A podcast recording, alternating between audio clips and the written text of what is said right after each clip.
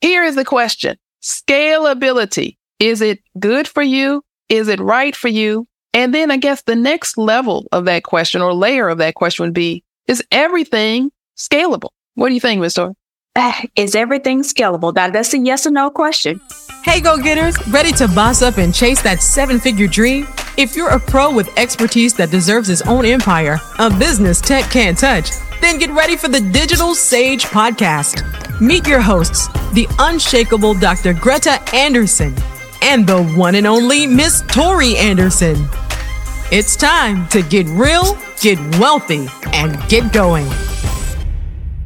Yes, it is. Uh, I'm going to say no. Tell me what. That's, that's my short answer. You know, uh, I don't watch a lot of TV, okay. but when I do watch TV, Shark Tank is one of the shows that I like to watch. The classic at this point. Yes, the Mhm. classic Shark Tank. And sometimes people come on with their proposal, their pitch, their idea, Mhm. and they don't get a deal.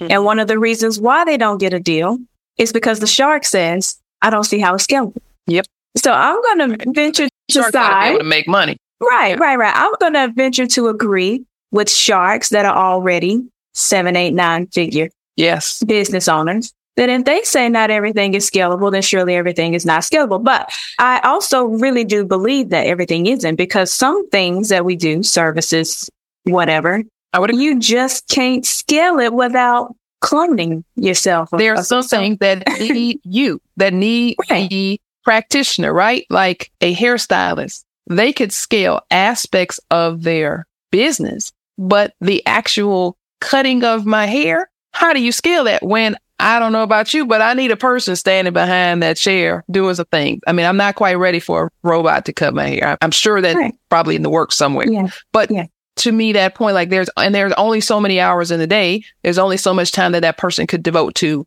to Mhm. styling and cutting and that type of thing. Right. And you know, I'm normally a very optimistic person. I don't like to hear no or can't or whatever, but it, it's hard for me to wrap my mind around at this point how certain things could be scalable. I'm thinking like physicians, you know, if I need a medical service done for me specifically, Yes. right?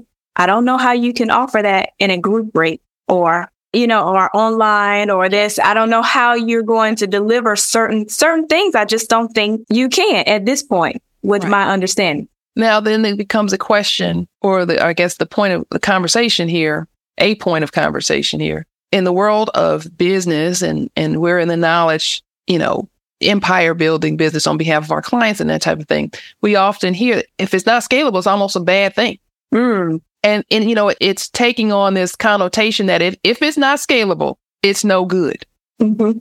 And that is that is kind of where this conversation, this topic has kind of come from because the two are kind of getting bound together so much that I'm not always sure that that's the case because there are times in instances when I'm going to portend that your thing might not be scalable and that doesn't make it bad. No, it doesn't. And sometimes you might have to think, how can I bring on a component that is scalable? Right. So if you are a service provider and your service is very one on one, very mm-hmm. specific, mm-hmm. then perhaps it's not your service that you scale, right? But your knowledge and expertise, you may be able to offer that in a scalable way. Correct. Correct. And that's what people, and then, or, and as an option to that, perhaps it's not your skill, your expertise, right? The service that you provide, you know, if you will, hands on, so to speak. Maybe it's some of the components that you use to help create that special sauce or that secret sauce. So maybe it might be a subscription box. Exactly. Or other, or, or other types of Mhm. things. So that's kind of, again, kind of where this conversation comes from because I hear people so stressed out about, well, I'm a painter. You know, I paint houses. I can't, I can't scale that. No, because climbing up on that ladder and, and hitting that scaffolding, now that, that's a whole other thing. That that's a definite skill, right? Mhm. But perhaps there are other ways. There are people who, you know, may be looking to at this season of life, they're going like, hey, I can't afford seven grand for this guy to just get on this ladder and paint my house right now. Right. And they have the flexibility and the wherewithal to do it themselves, but they want to know how to do a great paint job. Mhm. Sounds like a great opportunity to me to teach some people up on what do you need. Maybe your house is made of one material. Maybe you live in another, you know, I've always been, I'm using this painting as an example, mm-hmm. but I've always been amazed at the, the level of expertise that of the factors that they have to consider. You're going like, oh, I just thought you were going to just paint my little, you know, white house. Right. No, mm-hmm. 14 decisions that they got to make here, right? Because this side gets more sun, this side gets more wind. Who knew? Sounds like an exercise in helping coaching up some people who want to save, you know, four or five thousand dollars and do it themselves. Right.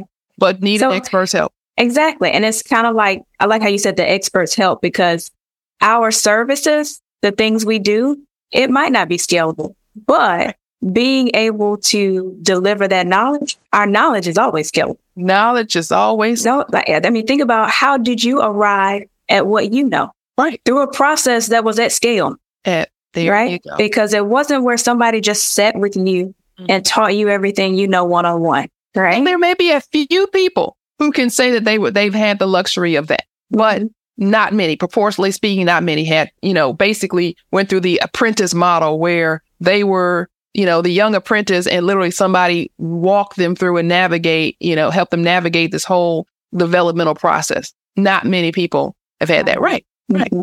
Not many. It so it's like much of our learning exactly. is acquired through scale. Right. And if you're going to scale or add on a sector to your business that you didn't think you could scale, if you're going to add on that knowledge kind of based sector, that's what you're going to do. You're going to share what you know. Right. In order to overcome that, that right. ceiling. Right. And people mm-hmm. are going, so people I know are going like, I have no idea. Don't worry. Check out our blueprint. Just see the show notes and you'll learn. We get started on helping you with that. But I just wanted to, I thought that was such an important question. And, and more and more we talk with people that we're, you know, that are, we're consulting with or that are taking that, you know, opening consultation to see if we're, they are fit for us. And that's something I hear quite a bit. And I just thought, you know, maybe we should share that so people know that it's not one, it's not just them, but two, that there are ways to navigate and utilize the knowledge and experience that you work so hard to develop and earn to help you generate more revenue to make your stamp on the world, create your legacy and, and utilize that knowledge however you choose to do so, because you certainly earn the right to do so.